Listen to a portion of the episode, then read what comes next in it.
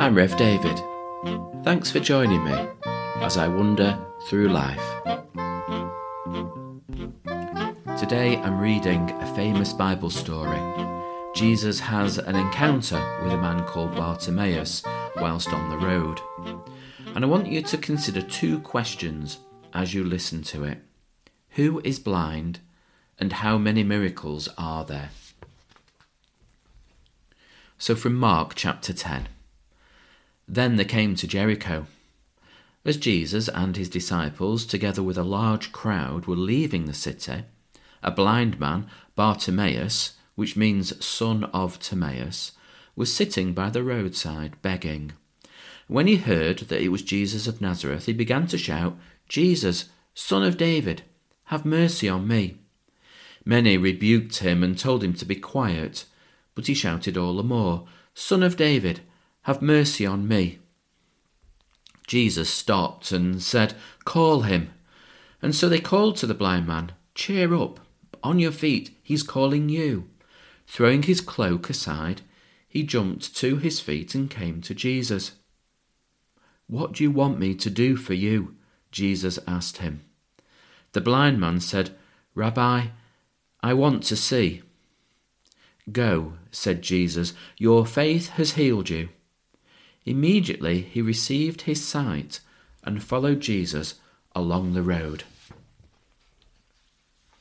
So, what are the answers to the questions? Who is blind? Well, I think obviously Bartimaeus is blind. But aren't the crowd blind too? Because what kind of blindness are there in this story? Bartimaeus is physically blind, but not blind to who Jesus is. The crowd are blind to Bartimaeus, they don't see him. We would call this, I suppose, a kind of social blindness. Bartimaeus doesn't even have a name. Bar hyphen Timaeus means son of Timaeus. He only exists as the son of someone else, not in his own right. The crowd are blind to the true or full identity of Jesus. They call him Jesus of Nazareth, whilst Bartimaeus calls him Jesus, son of David. The crowd are also blind to what it means to follow Jesus. They're spectators rather than participants. None of them have thrown their cloak away. And how many miracles are there? Well, firstly, Bartimaeus has his physical sight restored. And secondly, the crowd see Bartimaeus and become positive towards him. And then thirdly, Bartimaeus becomes a Jesus follower.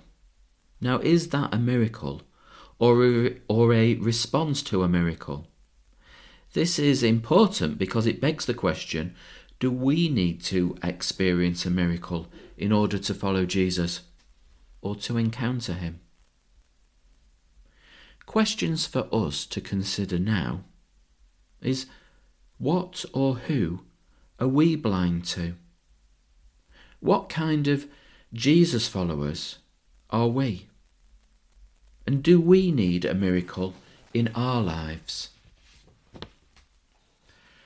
Let's talk about the crowd. We're told it's a large crowd. So if we picture that, there will be people close up to Jesus, but there'll be a lot of people on the edge, at a distance, not really involved, but spectating. They rebuke Bartimaeus, they tell him to be quiet. But they also listen to Jesus and act on his words. They change their behaviour. Generally speaking, in our culture, we don't like a fuss. People who are loud, who draw attention to themselves, who make a fuss or who complain, make us feel uncomfortable. We try to ignore them, belittle them, or shut them down. The crowd do that with Bartimaeus, or try to.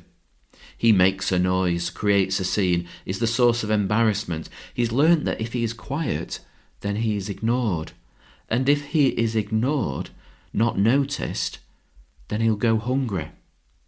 Desperation changes people's behaviour. We see this on the news. Sometimes they make a noise.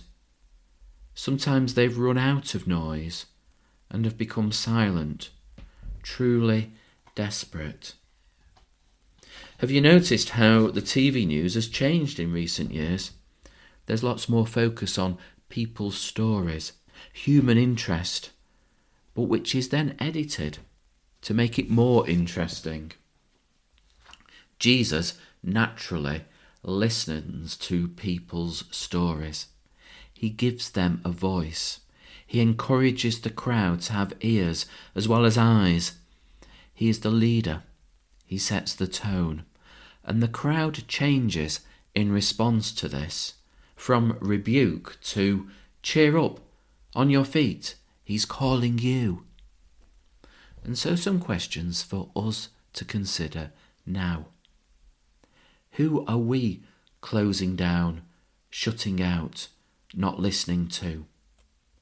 Who are we blind to? And are we deliberately blind, or do we really simply not notice? Okay, let's shift our focus away from the crowd and onto Bartimaeus. So far, we've said that he is the man with no name, the man who recognizes Jesus' true identity, the man who is physically blind, the man who won't be quiet, the man who is unseen. Bartimaeus throws aside his cloak. This is probably his only possession. It will have kept him warm and therefore alive at night, because he was almost definitely homeless. It marked out his space and acted as a collection plate for his begging. If you're blind and you throw your cloak aside and walk into a large crowd, you're unlikely to find it again. And yet, this is exactly what Bartimaeus does. He lets go of the one thing so that he can get hold of something else. And Jesus asks him, What do you want me to do for you? This is an open question from Jesus. He doesn't assume, he doesn't define Bartimaeus by his blindness. I want to see. Simple, direct, seemingly impossible, and yet Bartimaeus sees that it is possible. He is ambitious and audacious in his asking. And Jesus says, Go and Bartimaeus follows. Jesus gives Bartimaeus his physical sight and tells him to go, and at this point he has a choice go and live life elsewhere, or go and follow Jesus. That's a choice we all have every day, every time we go from one place to another. What choice will we make? And so, questions for us to consider now. Jesus asks us, What do you want me to do for you? Are we brave enough to answer honestly? Are we prepared to throw our cloaks aside for Jesus? What would that actually mean? So that's the story of blind Bartimaeus, a seemingly chance encounter between Jesus and a man at the side of the road some 2,000 years ago. And I asked at the beginning, how many miracles are there? And we settled on two. But for me, there's a third miracle, not then, but now. The miracle of how something from so long ago speaks so directly and with such relevance into our lives today. How it asks such searching questions. The miracle of the living Word of God.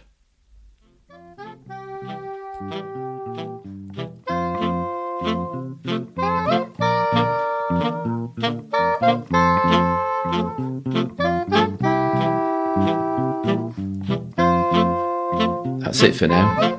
Thanks for listening, and I'll see you next time.